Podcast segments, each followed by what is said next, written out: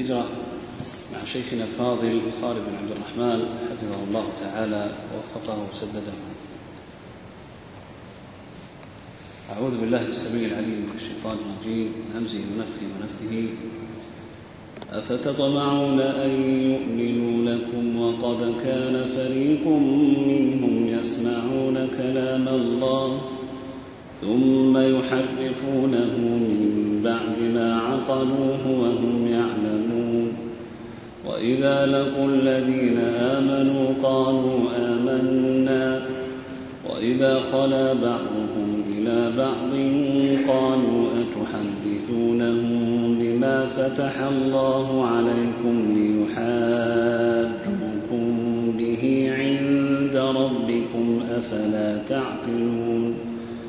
أولا يعلمون أن الله يعلم ما يسرون وما يعلنون ومنهم أميون لا يعلمون الكتاب إلا أماني وإن هم إلا يظنون. فويل للذين يكتبون الكتاب بأيديهم ثم يقولون هذا من عند الله ليشتروا به ثمنا قليلا. فويل لهم مما كتبت أيديهم وويل لهم مما يكسبون وقالوا لن تمسنا النار إلا أياما معدودة قل أتخذتم عند الله عهدا فلن يخلف الله عهده أم تقولون على الله ما لا تعلمون؟ بلى من كسب سيئة وأحاطت به خطيئته فأولئك أصحاب النار هم فيها خالدون. والذين آمنوا وعملوا الصالحات أولئك أصحاب الجنة هم فيها خالدون وإذ أخذنا ميثاق بني إسرائيل لا تعبدون إلا الله وبالوالدين إحسانا وذي القربى واليتامى والمساكين وقولوا للناس حسنا وأقيموا الصلاة وآتوا الزكاة ثم توليتم إلا قليلا منكم وأنتم معرضون. جزاك الله خيرا. نفع الله. بك الحمد لله رب العالمين وصلى الله وسلم على نبينا محمد وآله وصحبه أجمعين. أما بعد فوقفنا في الدرس السابق عند قوله تعالى أفتطمعون أن يؤمنوا لكم وقد كان فريق منهم يسمعون كلام الله ثم يحرفونه من بعد ما عقلوه وهم يعلمون.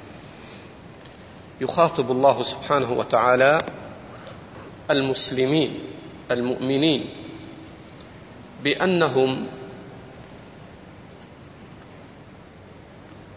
ينبغي أن ييأسوا من إيمان اليهود لهم ومن تصديقهم لهم بل إنهم لن يقبلوا دين الله عز وجل ولن يأمنوا ابدا لأهل الإسلام. فيقول الله سبحانه وتعالى أفتطمعون أن يؤمنوا لكم؟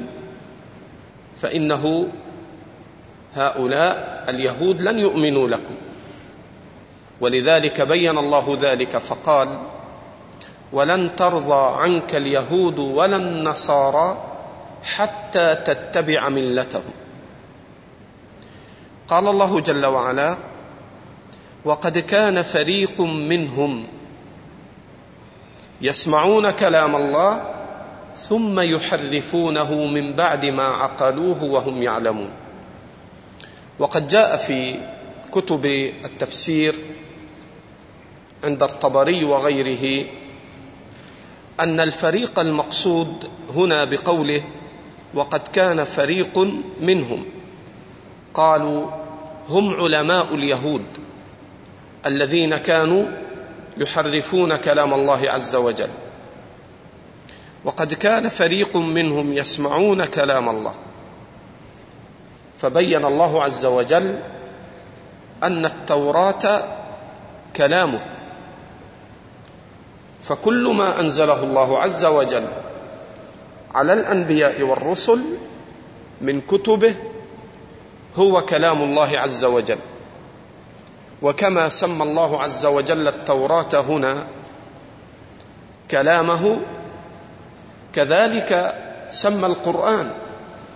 فقال تعالى وإن أحد من المشركين استجارك فأجره حتى يسمع كلام الله. يعني القرآن. فالقرآن كلام الله والتوراة كلام الله. والإنجيل كلام الله. وكلام الله عز وجل هو الذي تكلم به بصوت وحرف.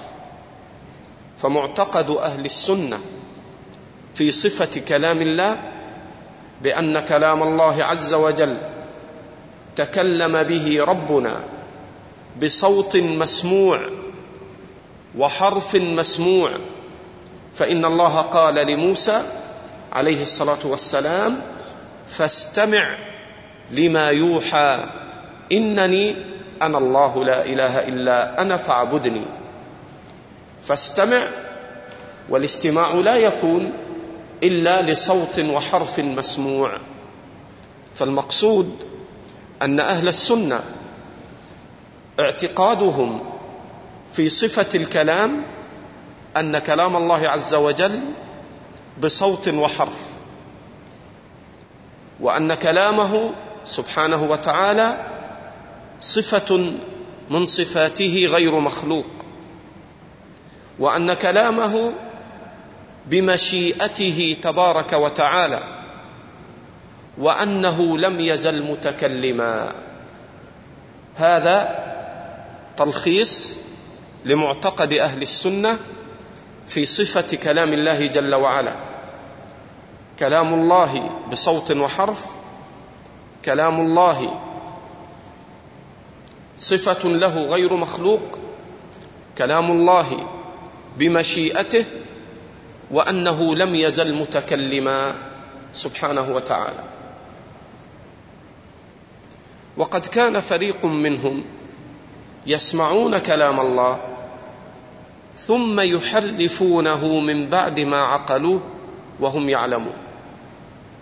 فهم حرفوا كلام الله عز وجل نقصوا وزادوا وتحريفهم في أمرين تحريف اللفظ وتحريف المعنى.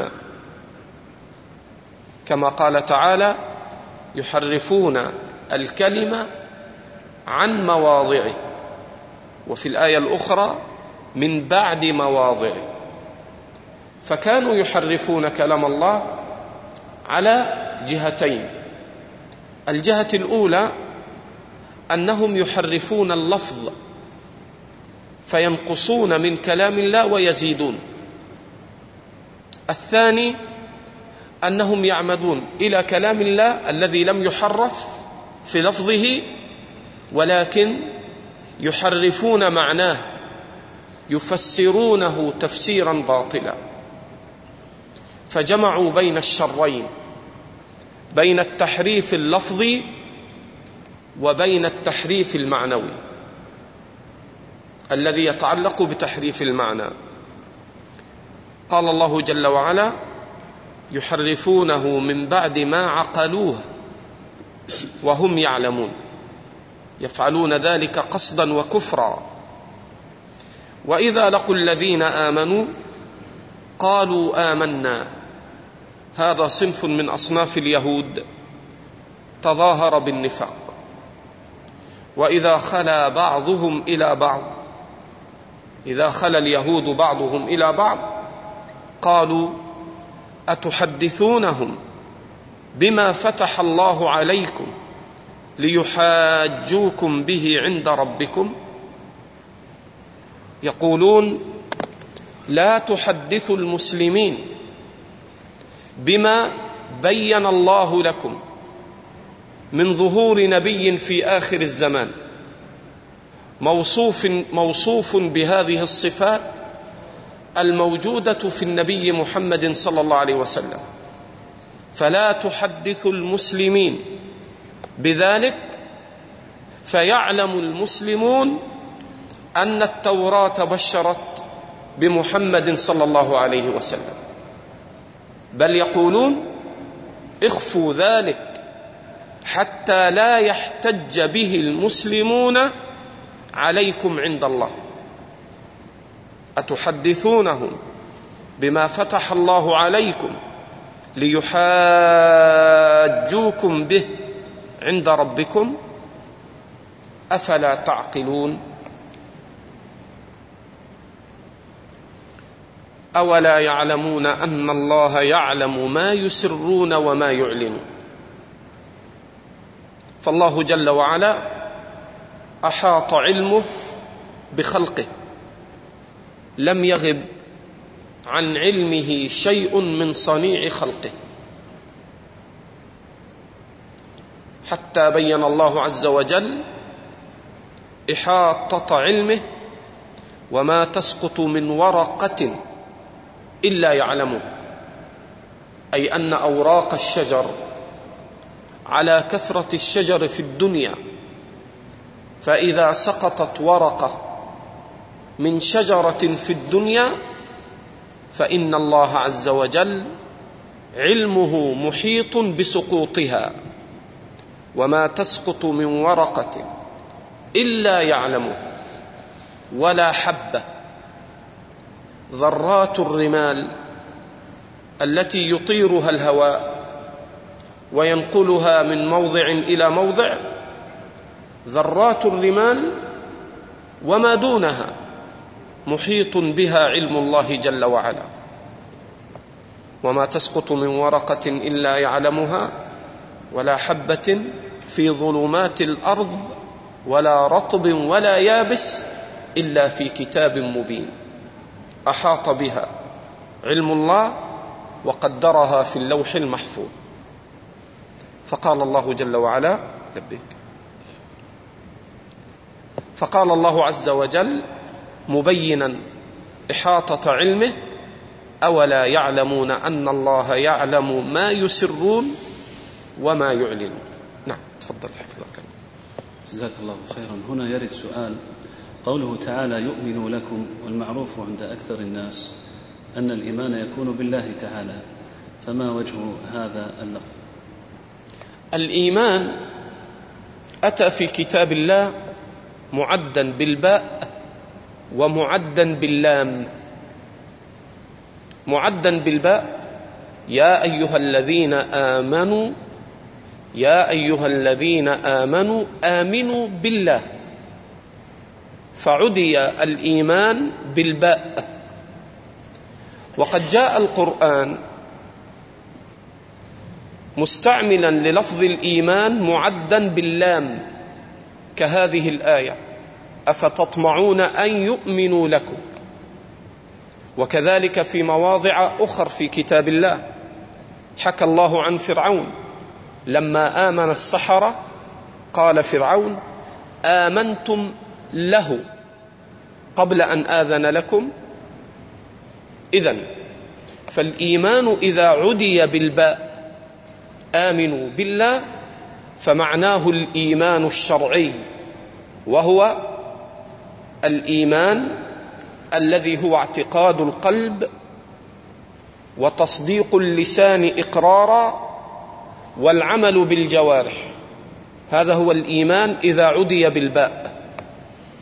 فإذا عدي الإيمان باللام فمعناه التصديق والمتابعة لمن آمن له.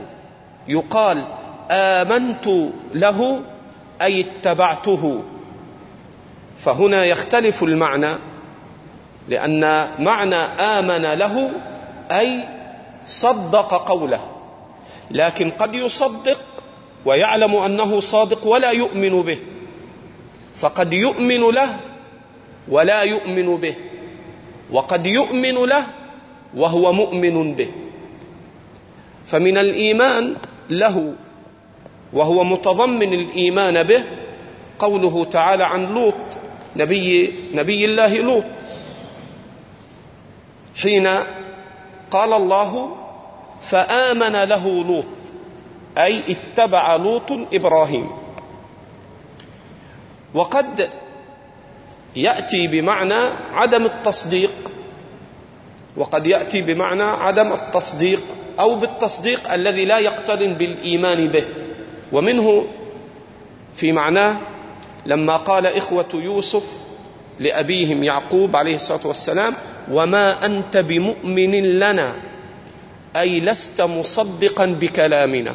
وما أنت بمؤمن لنا لم يقولوا وما أنت بمؤمن بنا. وما أنت بمؤمن لنا لست بمصدق لنا فيما أخبرناك أن الذئب أكل يوسف ولو كنا صادقين.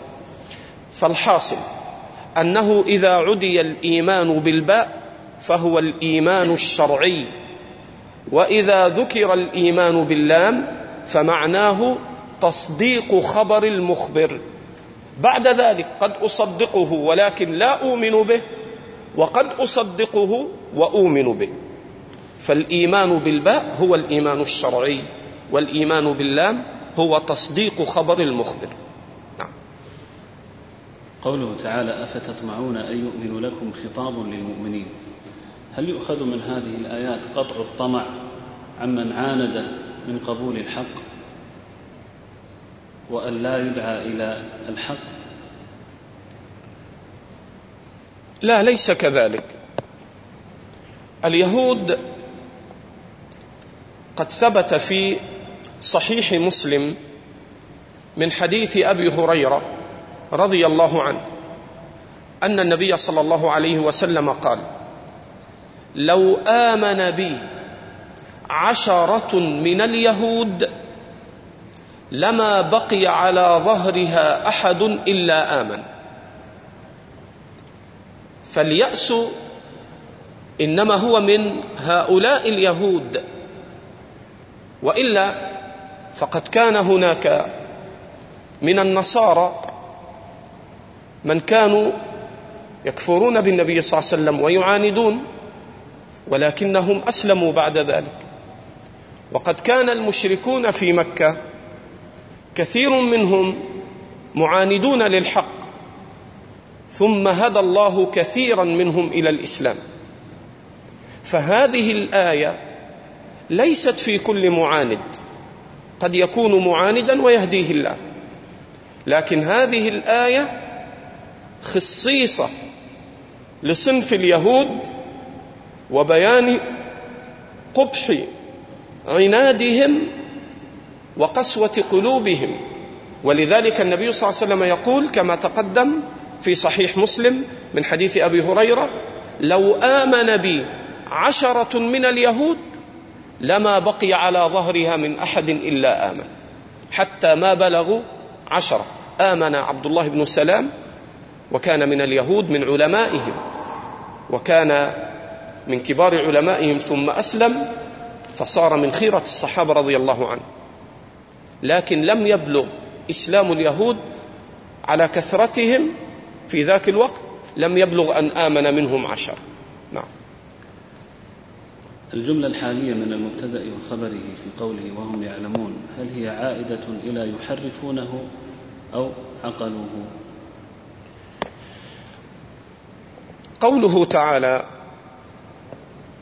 ثم يحرفونه من بعد ما عقلوه وهم يعلمون هذه الواو يسميها العلماء واو الحال وهم مبتدأ ويعلمون خبر ويعلمون فعل مضارع مرفوع وعلامة الرفع ثبوت النون لأنه من الأفعال أو الأمثال الخمسة والضمير المتصل في الفعل المضارع وهو الواو في محل رفع فاعل والجملة الاسمية من المبتدأ والخبر في محل نصب حال. والسؤال حال من ماذا؟ حال من من بعد ما عقلوه أو حال من يحرفونه هكذا؟ والحال الأصل فيه أن يكون حالا لأقرب ضمير له. الأصل في الحال أن يكون حالا لأقرب ضمير له. فلما تقول جاء محمد وأبوه راكبا. راكبا حال. حال من محمد أم حال من أبيه؟ جاء محمد هو الراكب أم أبوه؟ فتقول الحال لأقرب ضمير. ما هو أقرب ضمير؟ محمد أم أبوه؟ الهاء. أبوه الواو التي هي أبوه. فأبوه هو الحال. فحينئذ تقول أقرب ضمير للحال هو أبوه. فتقول فالأب هو الراكب. فالمقصود هنا وهم يعلمون حال كونهم عالمين به أي عالمين بكتاب الله عز وجل. فيكون الحال من الضمير المتصل في قوله عقلوه. نعم. قال الله عز وجل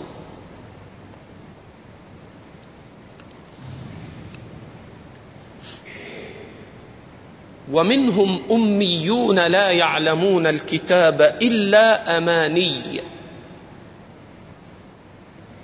بعد أن ذكر الله عز وجل الصنف الأول من اليهود الذين يحسنون القراءة والكتابه وهم الذين قاموا بالتحريف. كما قال في الآية التي سبقت قال الله سبحانه وتعالى وقد كان فريق منهم يسمعون كلام الله ثم يحرفونه هؤلاء العلماء كما تقدم علماء اليهود يحسنون القراءة والكتابه ثم يحرفون. الصنف الثاني من اليهود أميون. لا يعلمون الكتاب. أميون لا يعلمون القراءة ولا الكتابه وأصل الأمي هو الذي لا يعلم القراءة والكتابه ولذلك سمى الله العرب أميين لأن جلهم ما كان يحسن القراءة والكتابة. هو الذي بعث في الأميين رسولا منهم. وسمى الله نبيه أميا الذين يتبعون الرسول النبي الأمي. وقد جاء في الصحيحين أن النبي صلى الله عليه وسلم قال أنا أمة أمية لا نقرأ ولا نحسب. أو كما قال عليه الصلاة والسلام. فهذا معنى الامي قال لا يعلمون الكتاب.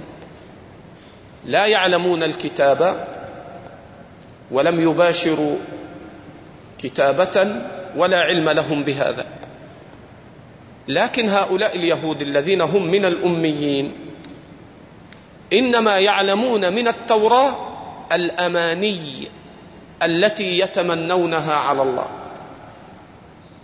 وذكر الله من هذه الأماني ما جاء في الآية بعدها وقالوا لن تمسنا النار إلا أياما معدودة. هذه من الأماني. فهؤلاء عوام اليهود الذين لا يعلمون الكتاب إنما يعلمون ويدعون أماني كقولهم لن تمسنا النار إلا أياما معدودة. فكذبهم الله عز وجل في هذه الأماني. فقال تعالى ليس بأمانيكم ولا أماني أهل الكتاب من يعمل سوءا يجز به. فدين الله لا يقوم على الأماني. أنني أتمنى أنني من أهل الجنة وأمني نفسي ذلك وأقطع على الله بالخبر وأجعل هذه الأماني أدعيها كذبا على الله. وأقول أنني من أهل الجنة وأنني قد أعتقني الله من النار. هذا كله كذب وافتراء. فالأماني حين تدعى على الله بغير بينة هذا كذب وضلال. قال الله جل وعلا ومنهم أميون لا يعلمون الكتاب إلا أماني وإن هم إلا يظنون. أماني قائمة على وهم وعلى ظن وخيال وليس أماني قائمة على حق وبرهان.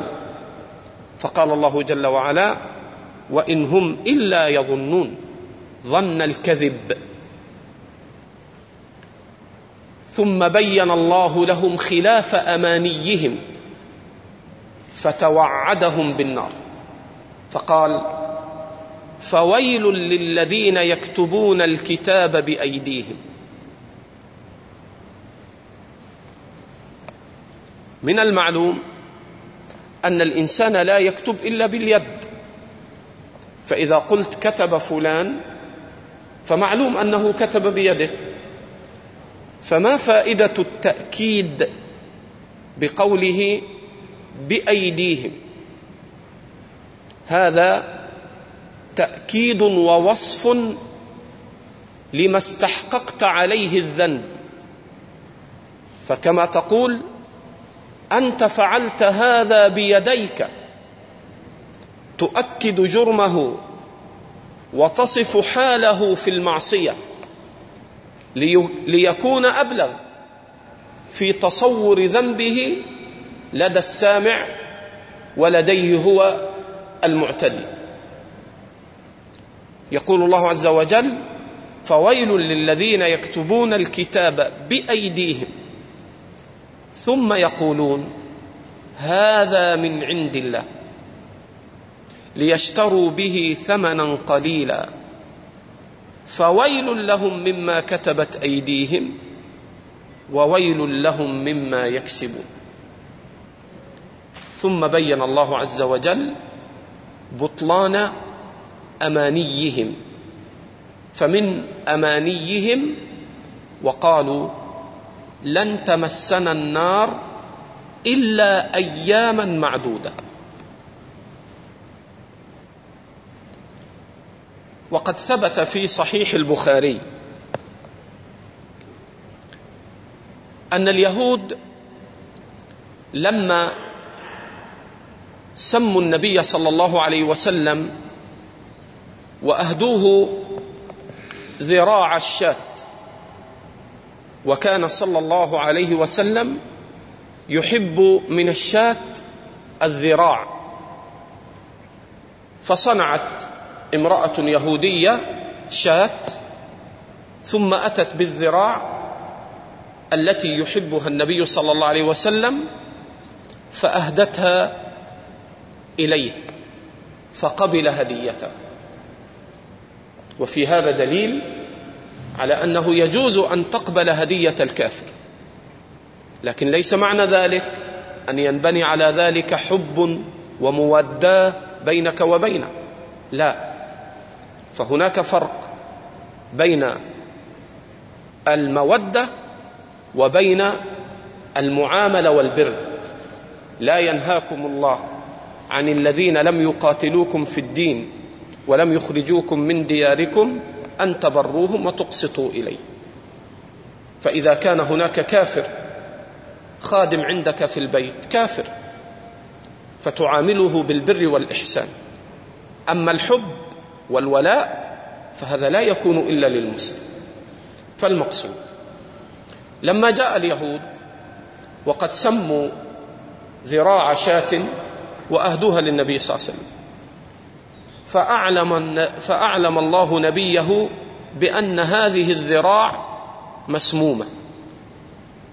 فأحضر اليهود فقال إني سائلكم عن ثلاث. فلا تكذبوني. قالوا سل يا محمد ونصدقك.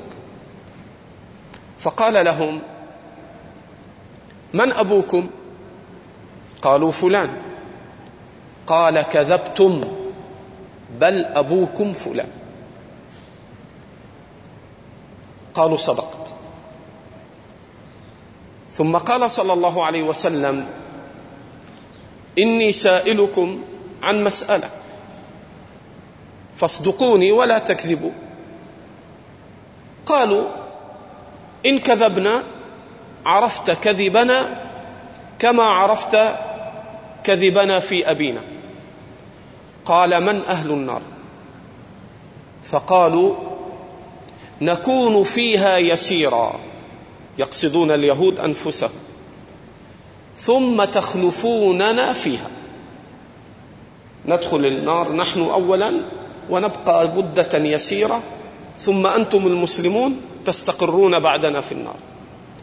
فقال صلى الله عليه وسلم كذبتم والله لا نخلفكم فيها أبدا.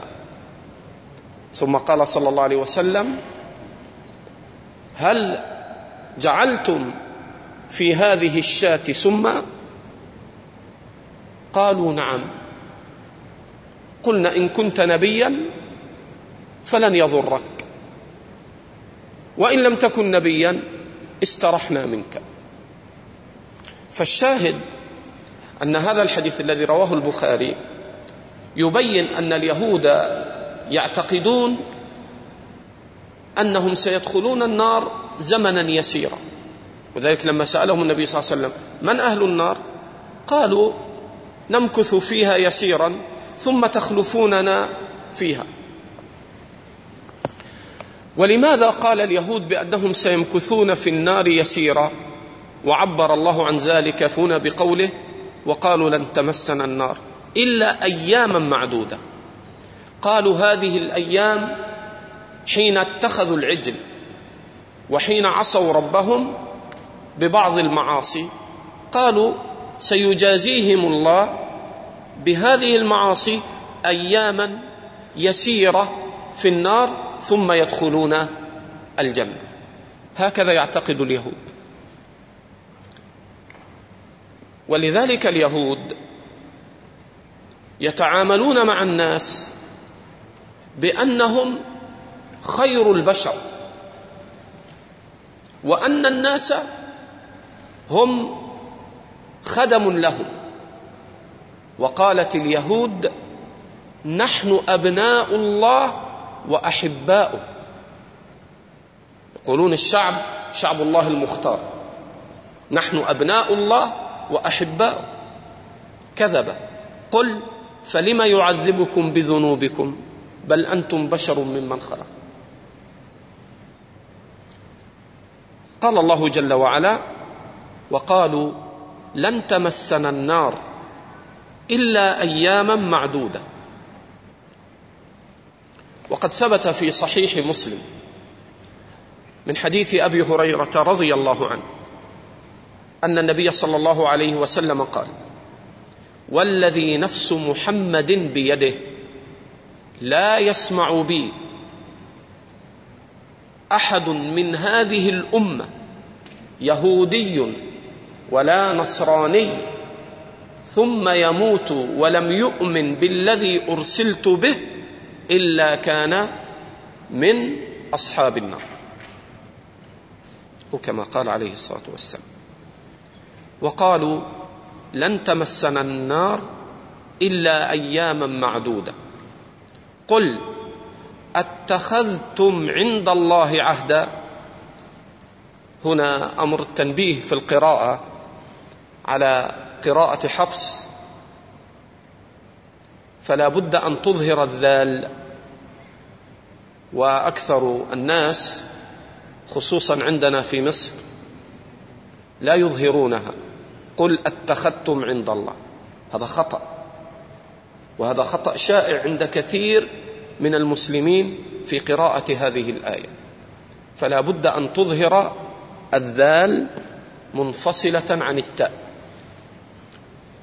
قل أتخذتم. لا تقل قل أتخذتم. إذا قلت أتخذت أتخذتم فقد جعلتها تاء مشددة وهي ليست بتاء مشددة بل هما حرفان مختلفان. هناك بعض الكلمات يخطئ الناس في قراءتها. أتخذتم. إلا ما اضطررتم. يقرؤون. فمن اضطر خطأ. فمن اضطر خطأ. اتخذتم خطأ. فلا بد أن ينتبه لهذا وأن يقرأ المسلم القرآن فيما أمكن على متقن له حتى يتقن نطق كلام الله جل وعلا. المقصود كذب الله دعوى اليهود حين ادعوا بأن النار لن تمسهم إلا أياما معدودة. قل أمر الله نبيه أن يبطل قولهم. أتخذتم عند الله عهدا فلن يخلف الله عهدا. هل لكم عهد عند الله بأن الله لن يعذبكم؟ أم تقولون على الله ما لا تعلمون؟ بل تقولون على الله وتكذبون على الله وتدعون على الله ما لا علم لكم حين قلتم لن تمسنا النار إلا أياما معدودة. بلى. ليس كما تدعون أن النار لن تمسكم إلا أياما معدودة. بلى. من كسب سيئة وأحاطت به خطيئته فأولئك أصحاب النار هم فيها خالدون. والذين آمنوا وعملوا الصالحات أولئك أصحاب الجنة هم فيها خالدون. بين الله كذب اليهود أنهم أتوا بالكفر ثم ادعوا بأن النار لن تمسهم.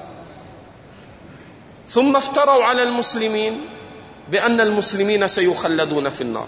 فكذب الله دعواهم فبين أنهم من أهل النار وأن المؤمنين هم المخلدون في الجنة بإيمانهم بربهم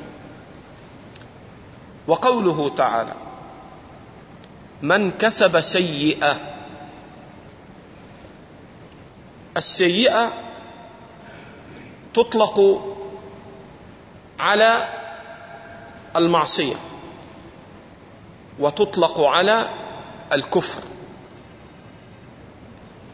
وقد ثبت في تفسير ابن أبي حاتم بإسناد حسن بإسناد جيد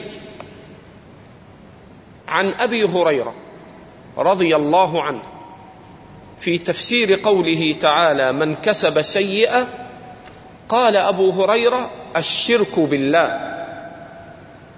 فالسيئة المراد هنا هي الشرك بالله وليست السيئة كالزنا والخمر والمعاصي التي لا يكفر بها المسلم. وهذا تفسير الصحابي رضي الله عنه وتفسير السلف الصالح.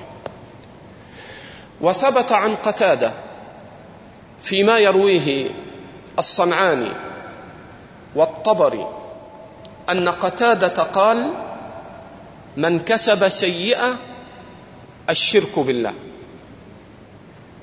وثبت عن أبي وائل من التابعين بلى من كسب سيئة قال أبو وائل الشرك بالله.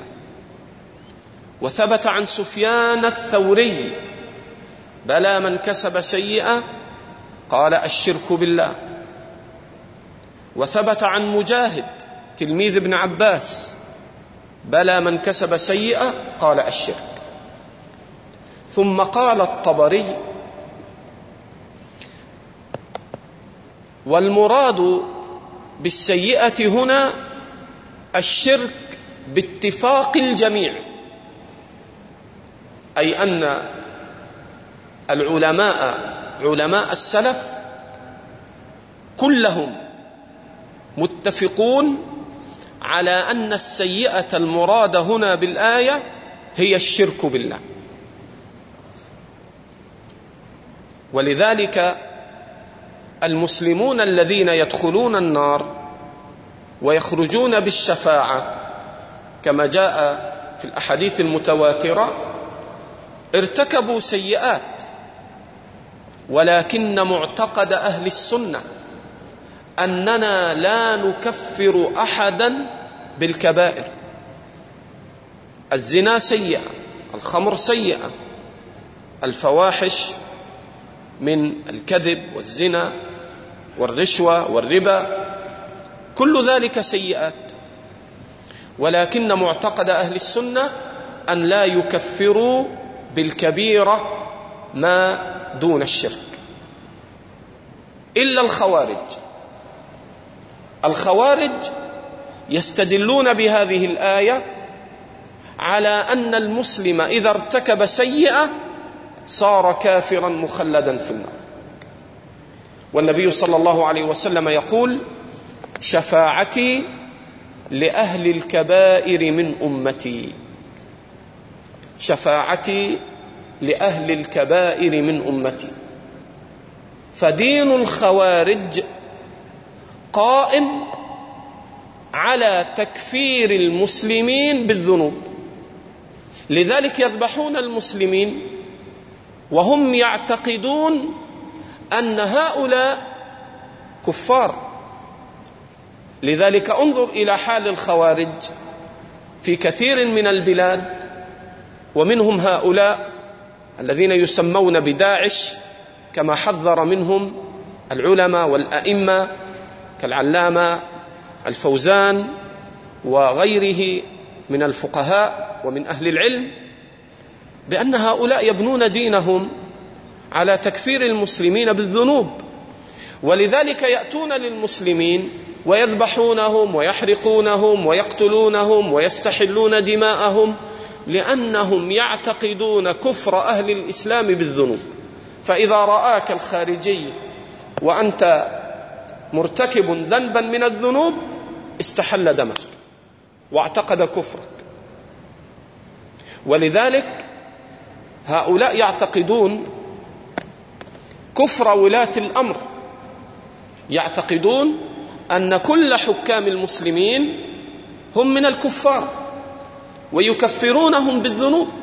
ولذلك ذهبوا هناك في العراق وأعلنوا الخلافة الإسلامية لشيخهم وكبيرهم الذي بايعوه على الخلافه لماذا هم يعتقدون أن الحكام بسبب ما يرونه أنهم ارتكبوا قليلا أو كثيرا من الذنوب يعتقدون أن كل حكام المسلمين كفار وأن الشعوب التي ترضى بهؤلاء الحكام كفار لأنهم رضوا بالكفر فيستحلون الدماء ويعيثون في الأرض فسادا.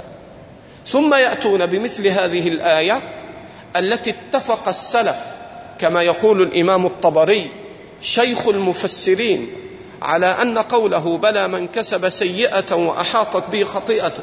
فأولئك أصحاب النار. أن السلف اتفقوا على أن الخطيئة وأن السيئة هي الكفر بالله.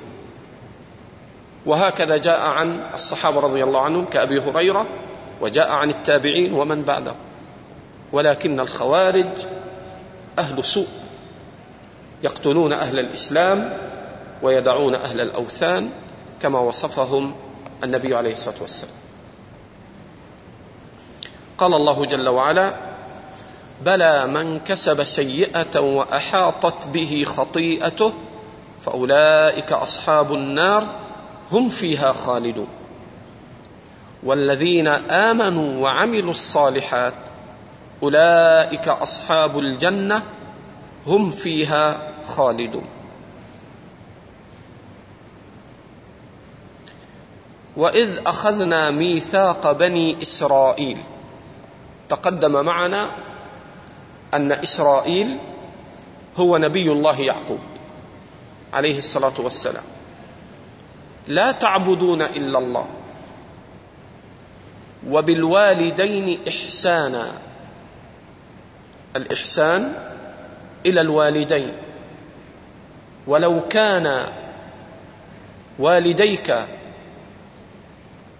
كافرين ولو كان والداك كافرين وجب عليك أن تحسن صحبتهما. قال تعالى وإن جاهداك على أن تشرك بي ما ليس لك به علم فلا تطعهما وصاحبهما في الدنيا معروفا. لو كفر الوالدان وصارا كافرين يأمران ولدهما بالكفر لما سقط حقهما وحرم طاعتهما في معصية الله. فلا تطعهما وصاحبهما في الدنيا معروفا. وبلغ البر بهما أن تحفظ لفظك وحروفك عند غضبك. فلا تقل لهما أف. هذا عظم شأن الوالدين. فلا تقل لهما أف ولا تنهرهما وقل لهما قولا كريما واخفض لهما جناح الذل من الرحمة وقل رب ارحمهما كما ربياني صغيرا. قال الله جل وعلا واذ اخذنا ميثاق بني اسرائيل لا تعبدون الا الله وبالوالدين احسانا وذي القربى اقارب الانسان من جهه ابيه أو من جهه امه وقد ثبت في صحيح مسلم ان ابن عمر رضي الله عنهما كان راكبا ذات يوم على حمار فلقي أعرابيا رجلا من الأعراب من أهل البادية. فنزل ابن عمر عن حماره وخلع جبته أو عمامته فكساها لهذا الأعرابي وأكرمه إكراما عظيما. فقال أصحاب ابن عمر يا أبا عبد الرحمن والله إن هذا الاعرابي كان يرضى منك بأقل مما صنعت. يعني لو أكرمته دون أن تبالغ في إكرامه. فقال ابن عمر إن أبا هذا كان ودا لعمر. وإني سمعت رسول الله صلى الله عليه وسلم يقول إن من البر أن يصل الرجل أهل ود أبيه. يعني أن برك بأبيك حتى بعد موته قائم. أن تكرم وأن تبر من؟ أن تبر وأن تكرم أصحابه الذين كان يحبهم. فانتقل بر الأب إلى أصحابه وأصدقائه. فإذا كان من البر أن تكرم صاحب أبيك فما بالك ببر أبيك؟ قال الله جل وعلا وبالوالدين إحسانا وذي القربى واليتامى اليتيم كما جاء في الحديث عند أبي داود أن النبي صلى الله عليه وسلم قال لا يتم بعد احتلام. وصححه الألباني وغيره. فمتى ينقطع مسمى اليتيم؟ إذا بلغ. فإذا بلغ اليتيم واحتلم انقطع عنه اسم اليتيم. وقد جاء في الحديث فيما صحح الألباني وغيره أن النبي صلى الله عليه وسلم قال إذا أردت أن يلين قلبك فأطعم المسكين وامسح برأس اليتيم. قال الله جل وعلا وبالوالدين إحسانا وذي القربى واليتامى والمساكين. والمسكين كما جاء في الصحيحين من حديث أبي هريرة رضي الله عنه أن النبي صلى الله عليه وسلم قال ليس المسكين الذي ترده اللقمة ولا اللقمتان ولا الأكلة ولا الأكلتان ولكن المسكين الذي لا يجد غنى يغنيه.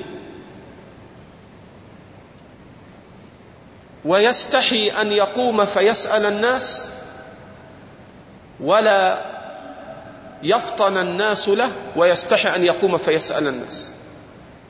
ليس المسكين الذي ترده اللقمة ولا اللقمتان ولا الأكلة ولا الأكلتان ولكن المسكين الذي لا يجد غنى يغنيه ولا يفطن لحاله ويستحي في ويستحي أن يقوم فيسأل الناس. هذا هو المسكين.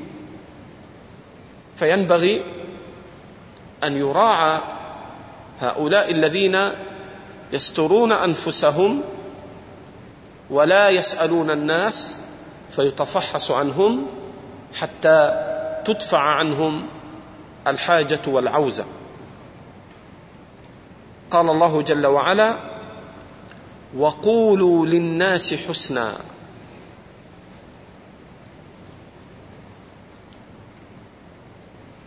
وأقيموا الصلاة وآتوا الزكاة ثم توليتم إلا قليلا منكم وأنتم معرضون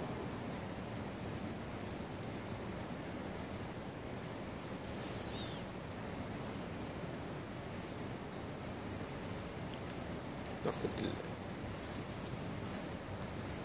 عندك سؤال ولا سؤال طيب تفضل قوله تعالى وأحاطت به خطيئته ممكن توضيحا نعم. ها هنا أمران. قال الله جل وعلا بلى من كسب سيئة. بينت أن السيئة هنا هي الشرك بالله. ما الذي ترتب على السيئة؟ وأحاطت به خطيئته. قد يأتي بالسيئة ولا تحيط به خطيئته. كمن أتى بالشرك ثم تاب منه. قال الله جل وعلا قل للذين كفروا إن ينتهوا يغفر لهم ما قد سلف. اذا قد يأتي بسيئة الشرك ولكن الله يوفقه للتوبة قبل الموت. إذا أتى بالسيئة ولكن لم تحط به خطيئته لأنه تاب قبل أن يموت. لذلك قال تعالى قل للذين كفروا إن ينتهوا إذا انتهوا عن الكفر وتابوا وأسلموا قبل الموت يغفر لهم ما قد سلف. فالله لا يغفر الشرك لمن مات عليه. إن الله لا يغفر أن يشرك به ويغفر ما دون ذلك لمن يشاء. فالشرك لا يغفر لمن مات عليه ولكن يغفر لمن تاب منه قبل موته. اذا هؤلاء اليهود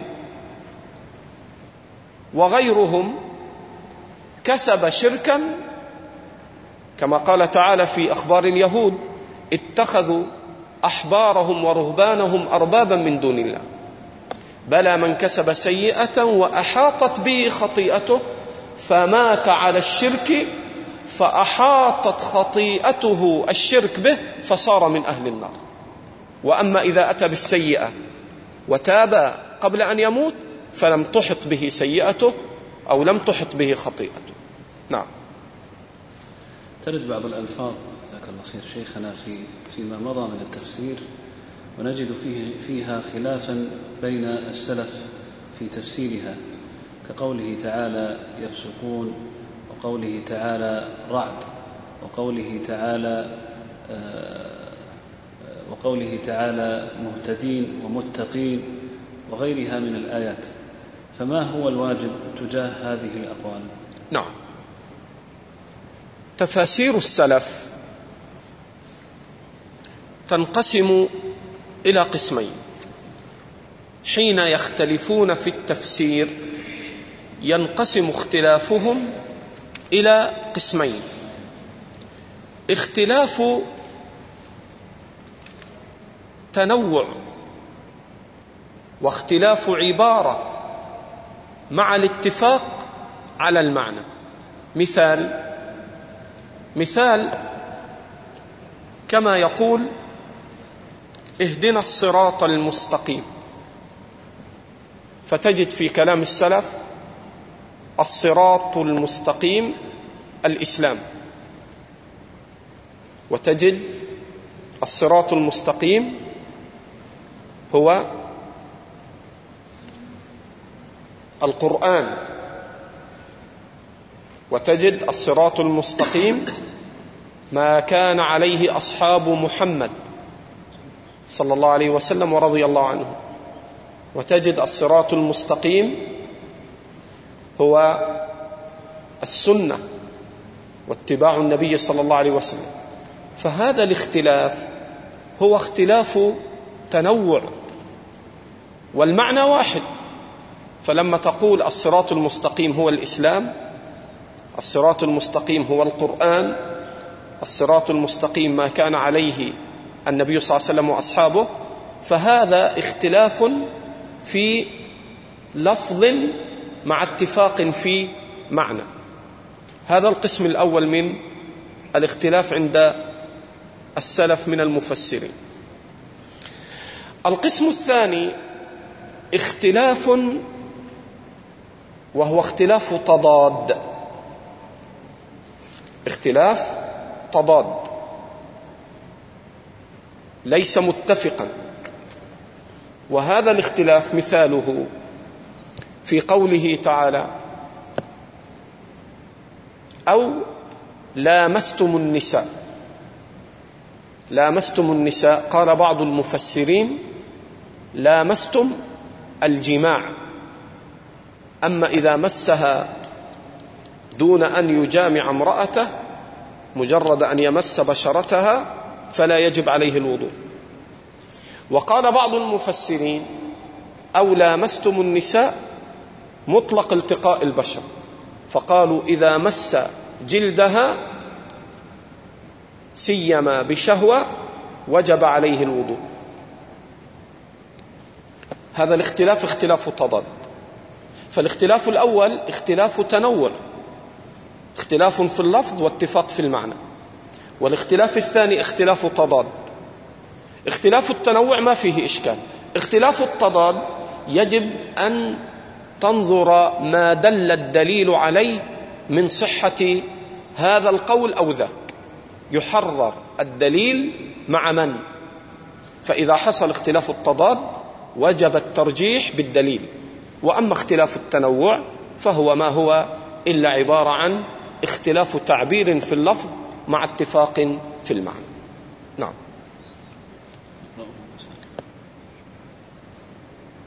55 أي في عندك. طيب تفضل. هناك اختلاف في الألفاظ مما يتشابه على القارئ كقوله تعالى وذي القربى وفي الآيات الأخرى وبذي القربى والآيات التي قبل وإذ قلنا ادخلوا هذه القرية وإذ قيل دخلوا هذه القرية وقولوا وقولوا حطة مقدم على وادخلوا الباب سجدا وسنزيد المحسنين وفي الآية الأخرى سنزيد المحسنين فكيف يكشف عن مثل هذا من المعاني؟ هو حقيقة آه، مثل هذه السياقات المختلفة. إذا اختلف السياق انبنت عليه فائدة تناسب سياق الكلام. ولعلي هنا أذكر مثالا. وتقدم معنا لكني أذكر به. في سورة البقرة لما ذكر ربنا وأمر نبيه موسى أن يضرب الحجر فانفجرت منه اثنتا عشرة عينا. فضرب الحجر فانفجرت. في سورة الأعراف قال فقل نضرب بعصاك الحجر فانبجست. تأمل الآن. في سورة البقرة قال فانفجرت. في سورة الأعراف قال فانبجس فانبجست. ما الفرق بين اللفظين؟ أول ما ضرب انبجست وهو ابتداء خروج الماء شيئا قليلا. آخره كثر الماء فانفجرت. فالانبجاس وصف في أول الأمر والانفجار وصف في آخره. كذلك ما ذكر فضيلة الشيخ علي حفظه الله في الأمثلة التي ذكرها فجاء في ضمن ما قال في موضع وإذ قيل ادخلوا هذه القرية. وفي موضع آخر قال وإذ قلنا ادخلوا. فمرة عبر بضمير المتكلم وإذ قلنا ادخلوا. ومرة عبر بضمير الغائب وإذ قيل. قال ابن كثير سورة البقرة مدنية نزلت في المدينة وسورة الأعراف مكية.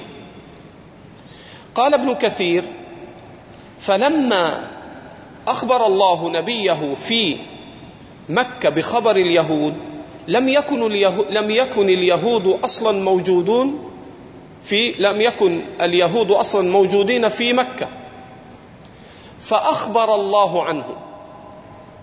فجاء الخطاب عنهم بضمير الغائب وإذ قيل لما استقر اليهود في المدينة واستقر النبي صلى الله عليه وسلم فنزل القرآن وإذ قلنا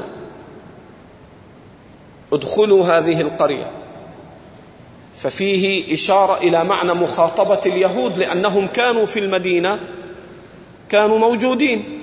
فجاء القرآن بصيغة الخطاب لهم لأنهم موجودون. بينما في مكة جاء بصيغة الإخبار عنهم بصيغة الغائب لأنهم لم يكونوا موجودين. فتناسب اللفظان بحسب الحال. تناسب هذا في مكة فجاء مغايرا في السياق مخبرا عنهم بضمير الغائب وناسب في المدينة إذ كانوا موجودين في المدينة أن يأتي الخطاب مباشر ومخاطبا لهم لأنهم كانوا موجودين حال النزول. واحيانا يختلف سياق الآيات للإشارة والتنبيه إلى ما يقتضي السياق.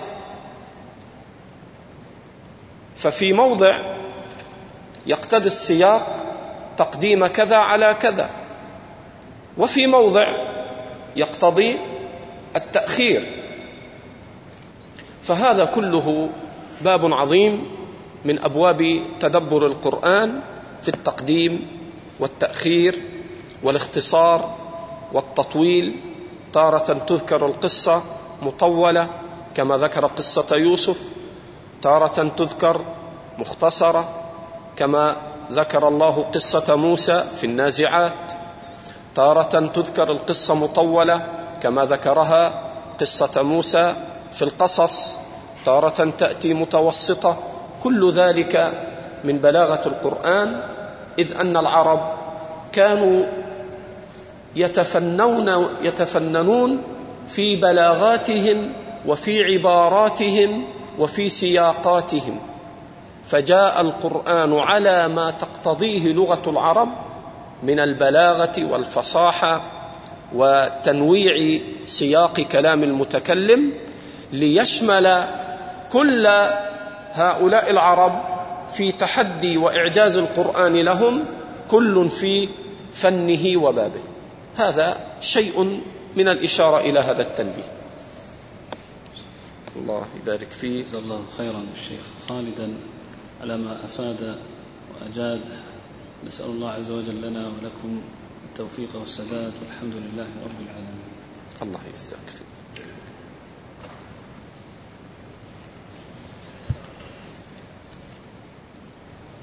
تفضل. نبدأ نبدأ من هنا. نعم تفضل. نعم. نعم. هناك هذا أيضا من اختلاف سياق الكلام. ففي آية يقول الله عز وجل يحرفون الكلمة عن مواضعه. والآية الأخرى يحرفون الكلمة من بعد مواضعه يحرفون الكلمة عن مواضعه واضح. أنهم يحرفون الكلمة عن مواضعه التي أنزلها الله. وقوله يحرفون الكلمة من بعد مواضعه أي يحرفون الكلمة بعد أن أنزله الله ثابتا على الصورة التي أنزلها وبعد أن مضى مدة من الزمن على ذلك فيحرفون. ففي قوله من بعد مواضعه إشارة زائدة عن مواضعه التي ليس فيها بعد. ففي هذا إشارة إلى أنه نزل ثابتا على مواضعه حينا من الدهر. ثم بعد ذلك حرفوا. فصار في هذه الآية من زيادة المعنى لزيادة المبنى. واضح؟ نعم. والله أعلم بمراد كلامه. جزاكم الله خيرا. الله